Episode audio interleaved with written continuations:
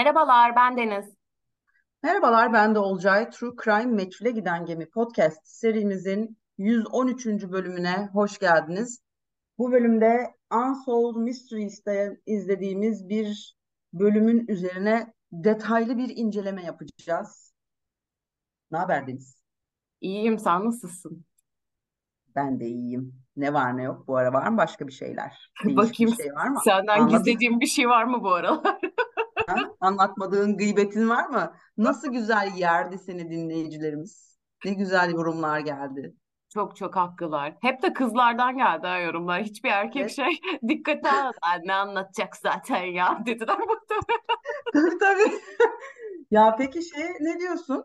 Ee, böyle bir magazin podcast'ine ne diyorsun ama mesela bizim hayatımızdaki magazinler şu şunu şöyle şöyle yapmış ama kimse tanımıyor. Ya tam olarak öyle olur çünkü biz magazini bilmiyoruz ki. Ya yeni Evet, ünlüleri de ta- son 10 yıldır yeni bir ünlü tanımadım ben mesela. O yüzden hiçbir ben de yok. tanımıyorum. Değil mi? Böyle değişik değişik tipler görüyorum. Meğer onlar ünlüymüş. Tabii tabii böyle milyonlarca takipçileri var falan. Hiç adını Evet. duymadım. Hepsi birbirine benziyor. Of, bu bizim yaşlandığımızın bir diğer kanıtı daha biliyorsun değil mi bunu?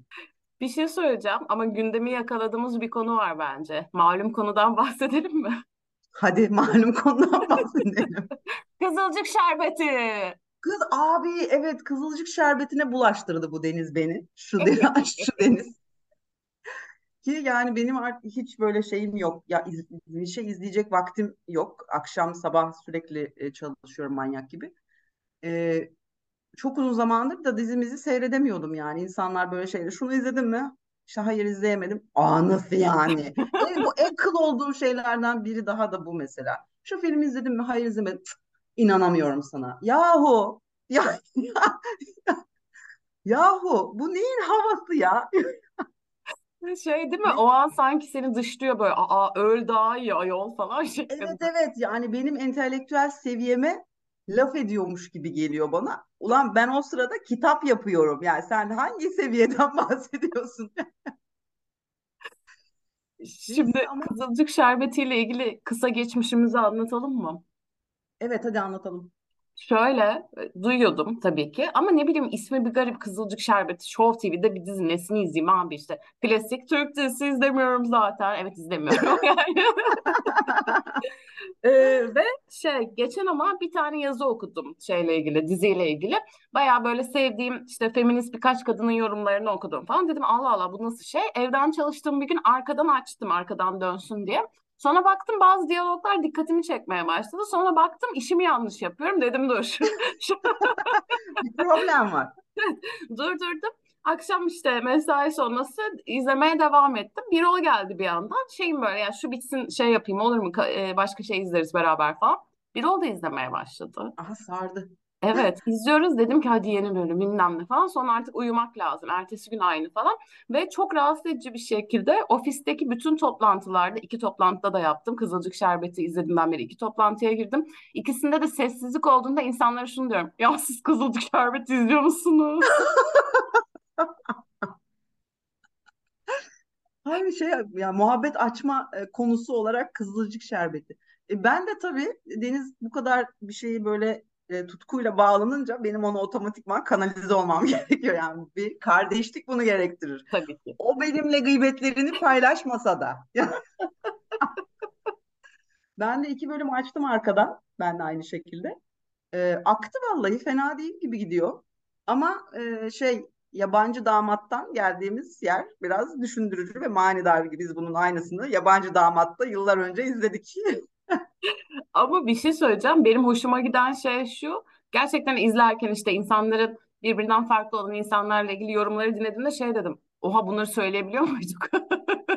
Bunlar konuşulabiliyor mu? Bunlar ana akım Ha, bir kanalda evet. konuşulabiliyor muydu? Helal olsun dedim. Çünkü Ya diyalog o- önemli yani valla. evet o değişik ama ana akım bir kanalda yayınlanıyor olması değişik geldi. Bir de ceza almışlar galiba. Beş bölüm falan sanıyorum. Ona itiraz ettiler. Belki itirazdan dolayı ye- yeni bölüm yayınlayacaklarmış. Aa, Kızılcık Şerbeti bölüm podcast'i yapalım mı seninle ister misin? Yapalım, yapalım. Siz ister Allah! misiniz dinleyiciler? Yapalım ya yapmayalım ki. Canlı yayın yapalım. Ay olur. Hep birlikte kız... Ben biraz hızlanmam lazım ama. Bir 10 bölüm falan seyredelim en azından. Ben de daha 7'deyim bu arada. Çok uzun ama ya. Ay çok uzun. Dinleyiciler isterse belki düşünebiliriz. Bir uzun zamandır da canlı yayın yapmıyoruz. Evet evet goy goy olur, eğlenceli olur. Evet. Kimcisin mimcisin falan yaparız. Ay çok gaza geldim şu anda. Bir de şey vardı sen onu gördün mü? Kızılcık Şer- Kutsal Motor'un bir videosunda Kızılcık Şerbeti'nde kim hangi partiye oy veriyor diye. Onu da gördüm Aa. iyice şey oldum. Çok merak ettim öyle açtım aslında. Ay çok iyi bak onu ona bakayım. Ben bu arada aklıma bir şey geldi. Bizi hafta içinde e, ses düzelme aplikasyonuna mı ne şeklinde tekleyen bir arkadaş. Çok Biz ona ona. çok güldük. Biz ona çok güldük ama bunu yapmayacağız tabii ki. İsteyen varsa bizim sesimizi düzeltebilir. Üşeniyoruz buna. Biz dosyayı yollasak siz düzelseniz olur mu ya? Ay hakikaten şöyle editleyen, gönüllü editör varsa isteyen editleyebilir. Ama ya, ya- yanlış editlerlerse şimdi bir güvenemedim. Tabii ki kesinlikle onlara bu dosyayı göndermeyeceğiz. Hiç Göndermeyeceğiz. Bir şakaydı böyle bir şey olmaz. Tabii ki. Hadi başlayalım. Unsolved Mysteries. Kaçıncı sezon, kaçıncı bölüm? Efendim 3. sezon birinci bölümde gördüm bu konuyu. Normalde Unsolved Mysteries'i e, biliyorsunuz biz de ara ara oradan bölümler yapıyoruz. Ne bileyim ilk bölümlerimizden biri Jennifer Fairgate mesela Evet. oradandı. Benim geçen aklıma geldi Jennifer Fairgate bulundu mu acaba diye baktım ama e, bulunmamıştı. Kim olduğu bilinmiyordu. Aa, bir dakika şeyi söyleyelim e, olaya girmeden. Ha Bu Madeline. Me- Madeleine, Madeleine McCann'in e, McCann olduğunu iddia eden hanım kızımızın e, DNA testinin sonuçları açıklandı. E, paylaşmıştık gerçi ama ya tabii ki değilmiş. Bayağı fuzuli yere bir aksiyon yarattı. İnsanların da umudunu yeşillendirdi. Hoş değil. Kınadık. Geçiyoruz. Bir saniye başlamadan önce sen e, el öpmeyle ilgili bir şey söyleyecektin. Aa evet. Şimdi arkadaşlar beni yakından tanıyan insanlar benim el öpmeye prensip olarak karşı olduğumu bilirler. Nefret ediyorum el öpmekten. Çünkü hayatım boyunca elini öptüğüm yaşlılardan hiç hoşlanmadım. Ben yaşlı da sevmiyorum zaten dolayısıyla. Çünkü yani hep bir Nemrut yaşlılar vardı benim hayatımda. Sevmiyorum. Onların riyakar olduğunu düşünüyorum. Umarım ben de öyle bir yaşlı olmam. Sen öyle Ee, olacaksın. Of öyle olacağım ve böyle işte çok bence beni de sevmeyecek kimse ve zor zor zorla gelecekler. Böyle para versin diye gelecekler anladın mı? Çünkü benim hayatımdaki yaşlar öyleydi. En azından gideyim de bir üç kuruş harçlık versin diyeydi. Katlandığım bir şeydi. İş gibi yani. Maaş alıyordum bunun karşılığında. Dolayısıyla el öpmekten hoşlanmıyorum. Ayrıca o el temiz mi değil mi falan. Bunlar benim için önemli konular.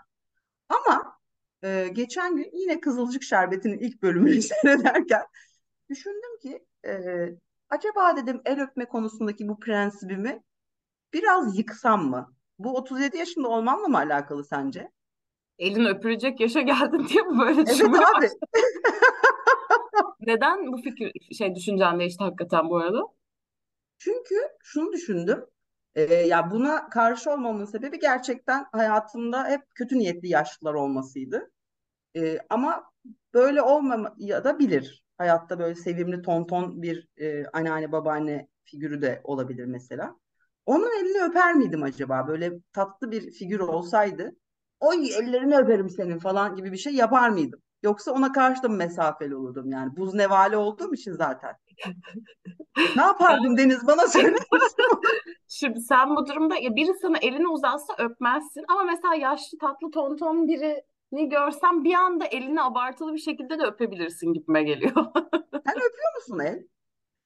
Yok. Ki, kimin elini Üstüme öpeceğim sağlık diye diyecekmiş. Sen ne demek öpüyorsun? Yani şöyle benim yaşlı akrabam pek yok zaten. Bir de çok e, yani öyle şeyler yok galiba bizde. Ya öpmüyorum.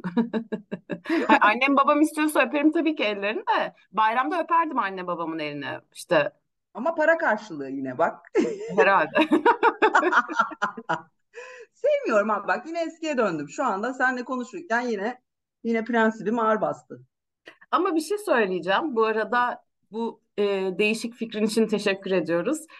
Şeyi de görmüş olduk. İki sene içerisinde, iki senedir podcast'i yapıyoruz. Biz de hem büyüyoruz hem yaşlanıyoruz. Bizim de bazı konularda fikirlerimiz değişiyor. Tabii ki değişebilir. Bu da çok Peki, normal bir şey. Madeline McCann mi? Annesinden özür dileyecek misin? Hayır, asla. Ondan asla özür dilemem. Mesela denizle ilgili başka bir bilgi vereyim. Eskiden güneş gözlüğünü kafasına takar, takıp dolaşmazdı ama artık dolaşabiliyor. Değil mi? Nerede taktım ya? Ne bileyim. Bir yerde seni öyle görmüştüm. Eskiden buna şiddetle karşı çıkıyordu hatta. Hatırlıyor musun? Bir leblebiye güneş gözlüğü takmıştık. Neyse tamam. Neyse. Neyse tamam iyice Deniz Olcay podcastine döndü iş. Zaten öyle. sevmeyenler üzüldü şu anda. Yok bir şey söyleyeceğim. 10 buçuk saniye, 10 dakika 30 saniye olmuş. Bunu hakikaten yazalım çünkü çok goy goy yaptık. Konuya Evet, geçiyorum. tamam hadi. Efendim 12 Temmuz 2015 bir cumartesi günü Amerika'da New Jersey'ye bağlı küçük bir kasaba olan Mays Landing'deyiz. 2010 Amerika Birleşik Devletleri nüfus sayımında Mays Landing'in nüfusu 2135 kişiymiş. Küçük evlerin olduğu tatlı bir yer, ılık bir yaz akşamı. Kasabada bugün büyük bir aile ve arkadaş topluluğu iki tane lise mezuniyetini kutlayacak. Zaten küçük bir kasaba. Mezuniyette iki tane var. Aynı güne denk gelmiş. Gayet güzel böyle işte tatlı bir akşam e, yaşanıyor. Burada mezun olan arkadaşlardan, mezun olan gençlerden biri de Tiffany Valiente 18 yaşında. Akrabalarıyla birlikte havuz kenarında dinlenmekte. İşte selfie çekiyor bir yandan. Bir yandan da artık üniversiteye gidecek. Yeni üniversite yurt odasını dekore etmek için planlar yapıyor. Akıllı, arkadaş canlısı, çalışkan, lisenin yıldız sporcularından biri kendisi ve liseyi bitirdi. Mercy Koleji'ne tam burslu olarak kabul edilmiş. 1.90 boyunda ve voleybol sahasındaki becerileriyle büyük beğeni topluyor. Amerika Birleşik Devletleri olimpiyatlarında voleybol oynamayı ve muhtemelen hava kuvvetlerine ya da emniyet teşkilatına katılmayı hayal ediyor ileride kariyer planları bu şekilde. Akşam saat 9 sularında mezuniyet partisi sırasında Tiffany'nin bir arkadaşı Tiffany'nin ailesiyle konuşmuş ve Tiffany'nin kendi banka kartını kullandığını iddia etmiş. Bu konuşmanın 10 dakikadan az sürdüğü ve Tiffany'nin arkadaşının kartını kullandığını reddettiği söyleniyor. Tiffany'nin arabasını almak için dışarı çıktığında Tiffany'nin annesi Dayan, Tiffany'nin banka kartını arka cebine koyduğunu görüyor. Saat 21.30'da ailesiyle bu konuda tartıştıktan sonra ailenin evinin ön bahçesindeki bir güvenlik kamerası Tiffany'yi garaj yolundan karanlıkta yürürken yakalıyor. Yani garaj yolundan böyle gözükmeyen karanlık bir yere doğru gidiyor. E, bu arada Tiffany karanlıktan nefret ediyormuş. Bunu da herkes biliyormuş. Tiffany karanlıklara gömüldükten sonra ailesi her yerde onu arıyor. Arkadaşlarına soruyorlar. Hiçbir yerde yok. Tiffany'nin nerede olduğunu kimse bilmiyor. Sonra Tiffany'nin cep telefonu evinin önündeki çimlerin üzerinde bulunuyor. Ve hepimiz gibi Tiffany de telefonu olmadan hiçbir yere gitmiyormuş. Bunu da herkes biliyormuş. Saat 23.30'da polisi arıyorlar kaybolduktan yaklaşık 2 saat sonra. Maalesef saat 2.30'da polis trajik haberi vermek üzere ailenin evine geliyor. Tiffany'nin kısmen giyinik, çıplak ayaklı, parçalanmış cesedi 4 mil ötede ıssız, karanlık bir demir yolu hattında bulunmuş. Akşam saat 23.07'de Atlantis City'den yaklaşık 20 mil uzaklıktaki New Jersey transit treni Tiffany Valiente'ye çarpmış. Tiffany muhtemelen trenin çarptığında anında ölmüş ve e, hızla gelen trenin durması da zaman almış. Bedeni de çeyrek mil boyunca sürüklenmiş ve çok feci bir şekilde parçalanmış. Adli tabibin raporu özellikle tüyler ürpertici. Ölüm nedeni çoklu travmatik yaralanmalar olarak listeleniyor ve uzuvlarının vücudundan kopması, ayrıca beyninin kafatası boşluğundan dışarı çıkması gibi korkunç ayrıntılar var. Yetkililer bu olayla neredeyse hiç ilgilenmiyorlar. Çünkü onlara göre her şey çok net. Birkaç saat içinde New Jersey yetkilileri Tiffany'nin ölümünün intihar olduğuna karar veriyor. Ancak bu karar ailesine hiçbir şey ifade etmiyor. Tiffany'nin ölümünden sadece 6 gün sonra hazırlanan adli tıp raporu ölüm şehrini intihar olarak listeliyor. Tiffany'nin öldüğü sırada treni kullanan makinist, makinistler daha doğrusu yetkililere Tiffany'nin raylara atladığını ya da fırladığını ve korna çaldığında, tren ona korna çaldığında hareket etmediğini söylüyor. Belgeselde bunun detayları da var. Bütün şey e, iki makinist de bu olaydan bahsediyor. Aslında şöyle bir şey var bence ve belgeseli çekenlerce ne olduğunu anlamamış onlarda. Yani zaten öyle bir hızla gidiyor ki o sırada Tiffany'nin bedeni o anda mı atladı yoksa daha önce orada mıydı? Yani oradaydı trenin ona çarpmasını mı bekliyordu ya da oraya konulmuş muydu ya da zaten çoktan mı ölmüştü? Bunları bilmiyoruz. Aile intihar olayına yani olayın intihar olmasına inanmıyor ve ailenin avukatı Paul D'Amato ikinci bir görüş almak için Atlantic Country eski adli tabibi Dr. Donald Jason'a başvuruyor. Jason, New Jersey Transit'inin, tren şirketinin buna intihar demekten çok mutlu olduğunu çünkü o zaman paçayı kurtaracaklarını inandığını söylüyor. Ancak D'Amato ve Tiffany'nin ailesi tatmin olmuyor ve aradan geçen yıllarda olayın intihar dışında bir şey olarak araştırılması ve resmi ölüm şeklinin en azından belirlenemeyen olarak, olarak değiştirilmesi için baskı yapmaya devam ediyorlar. E, tren şirketi neden böyle bir şey yapsın? Yani neden o kişiler işte makinistler şey desin işte intihardı desin çünkü o zaman konu kapanacak uğraşılmayacak kimse büyük patronlara gitmeyecek yani orada olay yerinde bunu gören birilerinin bir şey demesi zaten olayı kapatıyor o sırada. Tiffany'nin ailesi peki intihara asla inanmıyor ama ne olduğunu düşünüyorlar cinayetten şüpheleniyorlar. Onlara göre Tiffany'nin kendi canına kıyması için hiçbir neden yoktu. Demin söylediğim gibi liseden yeni mezun olmuştu ve çok istediği bir burs kazanmıştı. Mercy College'de voleybol bursu kazanmıştı. Unsolved Mysteries'te ilgili bölümde aile şöyle söylüyor. Yıkılmıştım. Bunu nasıl yapabildiklerini anlayamadım. Kızım depresyonda değildi. İntihara meyilli değildi. Tiffany mutluydu. Üniversiteye gitmek için planlar yapıyordu. O da arkadaşlarıyla planlar yapıyordu. O çarşamba softball oynamak için planlar yapıyordu. Ertesi sabah arkadaşlarıyla Great Adventure'a gitme planları vardı. Ailesi bir dizi ailesi dediğim demin söylediğim gibi bu karara asla inanmıyor ve bazı ipuçları buluyorlar. Bazı ipuçlarını birleştirdiklerinde Tiffany'nin öldürüldüğünün ortaya çıktığına inanıyorlar. Mesela ne bu ipuçları? Tiffany'nin ailesi onu en son gördüğünde ve kameraya yakalandı o karanlık görüntüde Tiffany tamamen giyinik. Ancak bulunduğunda çıplak ayaklıydı ve üzerinde sadece iç çamaşırları vardı. Ölümünden iki hafta sonra Dayan, Dayan yani annesi Tiffany'nin kayıp spor ayakkabılarını, saç bandını öldüğü raylardan bir mil fazla uzaklıkta düzgün bir şekilde yığılmış halde buldu. Unsolved Mysteries programındaki araştırmacılarından biri Tiffany'nin tamamen giyinik olduğu ve e, araba farlarının görüldüğü son yerde otobanın kenarında son görüntüsüne görüntü konuşamadım son görüntüsüne dayanarak bir teori paylaştı. Ona göre e, Tiffany'ye tanıdığı biriyle arabaya bindi ya da kendi isteğiyle oraya gitti ve öldürülmeden önce telefonunu attı. Ya da biri onu öldürdüyse de telefonunu daha sonra oraya bıraktı. Özel dedektifin teorilerinden bir diğeri de Tiffany'nin tren raylarına bırakılmadan önce öldürüldü.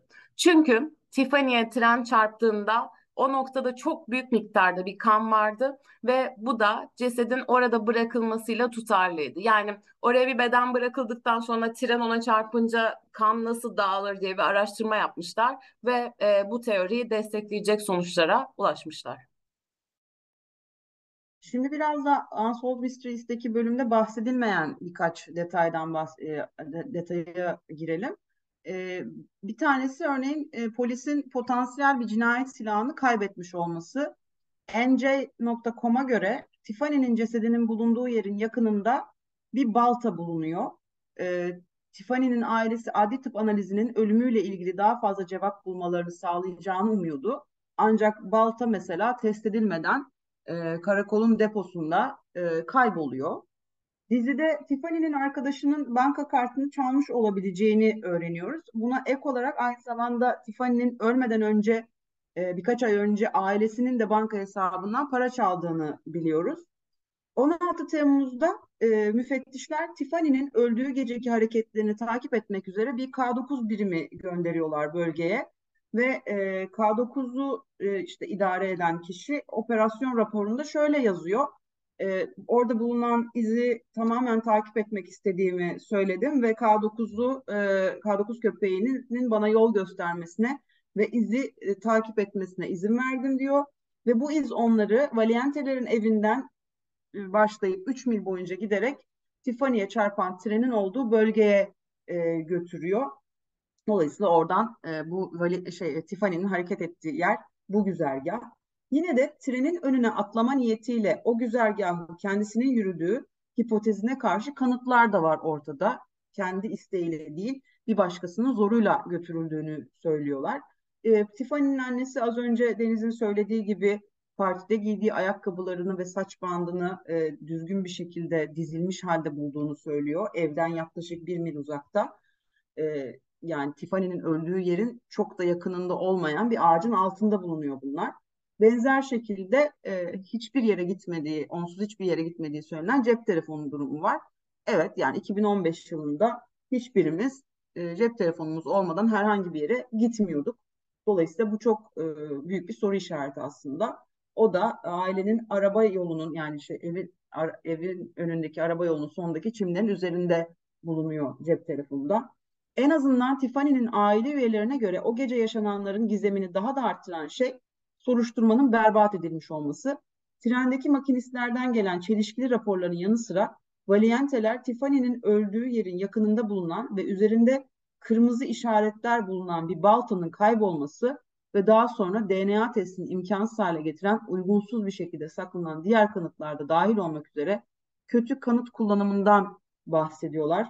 Ee, yani kanıtların e, incelenmediğinden, bulunan kanıtların ortadan kaybolduğundan, kaybettirildiğinden ya da kaybettirildiğinden bahsediyorlar. Valienteler intihar teorisinin akla yatkın olmadığını iddia etseler ve aradan geçen yılları ve birkaç bin doları bunu kanıtlamak için harcasalar da Tiffany'nin kendi canına kıymış olabileceğine inanmak için e, bazı nedenleri vardı e, söz konusu müfettişlerin, konuyla ilgilenen müfettişlerin. Banka kartıyla ilgili durumun ve ardından annesiyle yaşadığı yüzleşmenin yanı sıra Tiffany'yi tanıyan başkaları da hayatını çevreleyen pek çok zorluğu özetliyor. 2014 yılında Çocuk Koruma Hizmetleri Tiffany'nin öğretmenlerinden birinin bir tartışma sırasında annesi tarafından kolunda oluşturulan bir çürük fark etmesi üzerine Valiantelerin evine 3 ziyaret gerçekleştirmiş. Tiffany ve Diane yani anne vaka çalışanlarının emriyle bir danışmanla görüşmek için bir kez ziyarette bulunmuş. Ancak anne artan kav kavgalarını normal ergenlik olayları olarak değerlendirmiş bu dönemde. Ölümünden 6 ay önce Tiffany eşcinsel olduğunu açıklamış. Annesi başlangıçta bunu sadece bir dönemden geçiyor diye reddetmiş. Ancak anne anne e, o zamandan beri kendisinin ve kocasının Tiffany'nin cinselliğini her da, daim e, desteklediğini söylüyor. Bu arada arkadaşları ve sınıf arkadaşları Tiffany'nin belki de ailesinin fark ettiğinden daha sorumlu olduğunu öne sürerek Tiffany'yi yalnız ve mesafeli olarak tanımlıyorlar. Ee, bazı arkadaşları Tiffany'nin geçmişte kendine zarar verdiğini bile iddia ediyor. Bununla birlikte bir terapi ziyaretinin özetinde Tiffany'nin ne depresyonda ne de intihara meyilli olduğunu e, olduğu gör, görülüyor ve hiçbir arkadaşının onun kendi hayatına son vermekten bahsettiğini bildirmediğini gösteriyor. Valienteler için danışman olarak çalışan Güneydoğu Pensilvanya Ulaşım İdaresi'nin eski genel müdür yardımcısı bu davada tek bir kişi bile ah burada bu genç kadının açık bir nedeni vardı diyemedi diyor. Yani bunun intihar olduğunu e, kabul etmiyor bu genel müdür yardımcısı da. Acaba e, sen ne diyorsun bu konuyla ilgili? Tiffany bu sebeplerden ötürü canına kıymış olabilir mi? Kendini trenin altına atmış olabilir mi? Ya bana intihar değilmiş gibi geliyor. Yani annemin de vurguladığı gibi işte zaten kıyafetleriyle çıkıyordu ama kıyafetsiz bir şekilde bulundu. Yani e, bana saçma geldi. Ben kıza bir yerde bir şey yapıldığına inanıyorum. Daha sonrasında bedenin oraya konulduğuna inanıyorum açıkçası. Sen ne düşünüyorsun? Yani şey mi e, başka bir yerde öldürüldü ve tren yoluna ya rayların üstüne mi koyuldu mu diyorsun? Bence öyle. Yani şundan dolayı bunu söylüyorum. Bir telefonun işte başka bir yerde olması, diğeri de kıyafetlerinin çok işte nizami bir şekilde bir yere dizilmiş olmasından dolayı.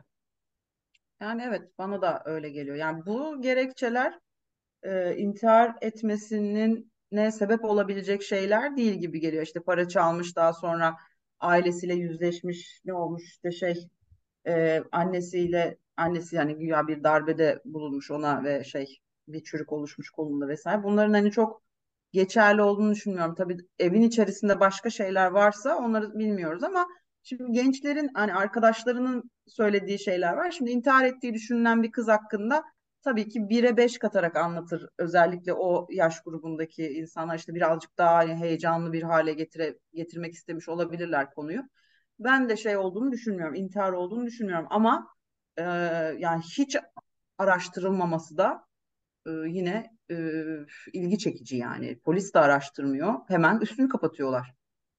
Bir de şey ilginç değil mi? Yani tabii ki bu tarz intiharlar görülüyor ama ya birinin kendi treni atıp intihar etmesi tabii ki şey psikologlar, psikiyatrlar daha iyi bilir. İşte bunun istatistiği de vardır eminim ama o yaşta planları olan bir genç kadın için çok şey geliyor bana ya. Zormuş gibi geliyor. Yani e, trenin saatini düşünüp öyle mi atladı? Ya da trenin geçeceği zaman belli miydi? Kıyafetlerini niye bıraktı? Neden bu şekilde intihar etsin? Bence ailesiyle tartıştıktan sonra ailesine gözdağı vermek istedi bu. Bence şey çok da Olabilir. tatlı bir sohbet değildi o. Yani daha önce ne olursa olsun yani 17 yaşındaki kızın koluna falan zarar ver. Bunlar normal şeyler değil yani. Bu Tabii. normal bir ergenlik kavgası değil. Orada bence şey bir sıkıntı var. Aileyle ilgili bir anlaşılmayan bir durum var diye düşünüyorum. Bence orada sinir oldu bu. Çekip gitti. Belki hı. şey arkadaşlarıyla bir kavga etti. Bir şey böyle yani çok ciddi olmayan bir sorun vardı bence. Sonra da e, gitti işte birinin arabasına bindi belki. İşte oradakiler ona zarar verdi ama o da tanıdık biriydi gibime geliyor Evet. yani. Olabilir. İşin içerisinde içki karışmış olabilir mi acaba diye düşünüyorum. Yani böyle şey dediğin gibi gözdağı vermek isterken ne bileyim alkol alır ve kendini kaybeder ve nereye gittiğini bilmezken tren ona gerçekten çarpmış olabilir mi? Kaza olabilir mi Hmm. yani? Olabilir, olabilir. O zaman belki ne bileyim kıyafetlerini çıkarmasına bir şekilde sarhoştu diye açıklayabiliriz. Yani Yani işte ne bileyim değişik bir şey yapmış olabilir orada işte telefonunu atmıştır. Kıyafetlerini çıkarmıştır. Hani bir bir mizansen yaratmış olabilir ilgi çekmek için belki e, ailesinin ilgisini çekebilmek için gibi de bir yandan öyle de geldi. E, yani hiçbir şey tabii yani cesedin üzerinde bir araştırma yapılmadığı ve o balta mesela baltanın herhangi bir analizi de olmadığı için bir yere varamıyoruz buradan ama e, büyük bir soru işareti yani çok belli bir şey yok. Niye balta var mesela orada? Niye o incelenmedi? Niye kaybedildi? çok enteresan ya. Yani bir Evet, ya bu olay benim bayağı ilgimi çekti izlediğimde. Normalde Unsolved Mysteries'in ne bileyim 5 bölümden biri iyi oluyor bence. evet, Bu bu evet. iyilerindendi. Ve bilmiyorum bilinmeyen çok şey var. Ah bilmiyorum ya kafamı karıştıran bir olay bu benim. Evet, şey yok. Ben de pek bir şey düşünemiyorum. Siz de biraz düşünün ve bize yazın lütfen. Biraz Instagram'da tartışalım bu konuyu. Baltadan yürümek istiyorum. Balta neden orada? Neden incelenmedi? Neden kaybedildi? Bence zaten olayı çözecek şey Balta. o. Balta yani.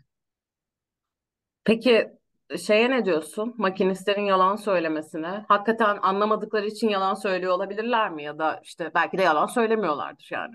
Ya şimdi orada e, tabii bir e, kurum çalışanı onlar.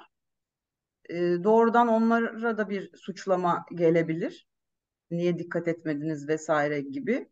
Ya birinin hani intihar etmesi, etmiş olması e, onları da kurtaracak bir şeydir aslında. Yani onlar biraz paçayı kurtarmak için sanki hani başımıza iş al- almayalım şimdi demek için sanki öyle e, bir beyanda bulunmuşlar gibime geliyor. E şirket zaten hani sorumluluğu üzerinden atmak için tabii ki intihar hikayesine e, tutunacak.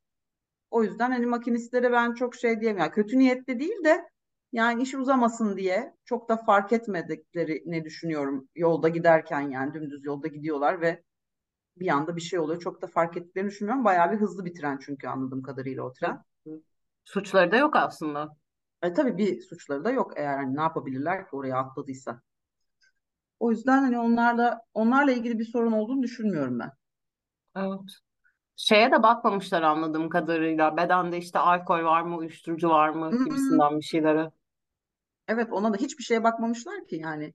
O yaralar mesela bir tren çarpması sonucu mu oluşmuş yoksa balta darbesi sonucu mu oluşmuş yoksa hani ne bileyim bir yer bir yerden düşme sonucu mu oluşmuş? Ona bile bakmamışlar. Evet.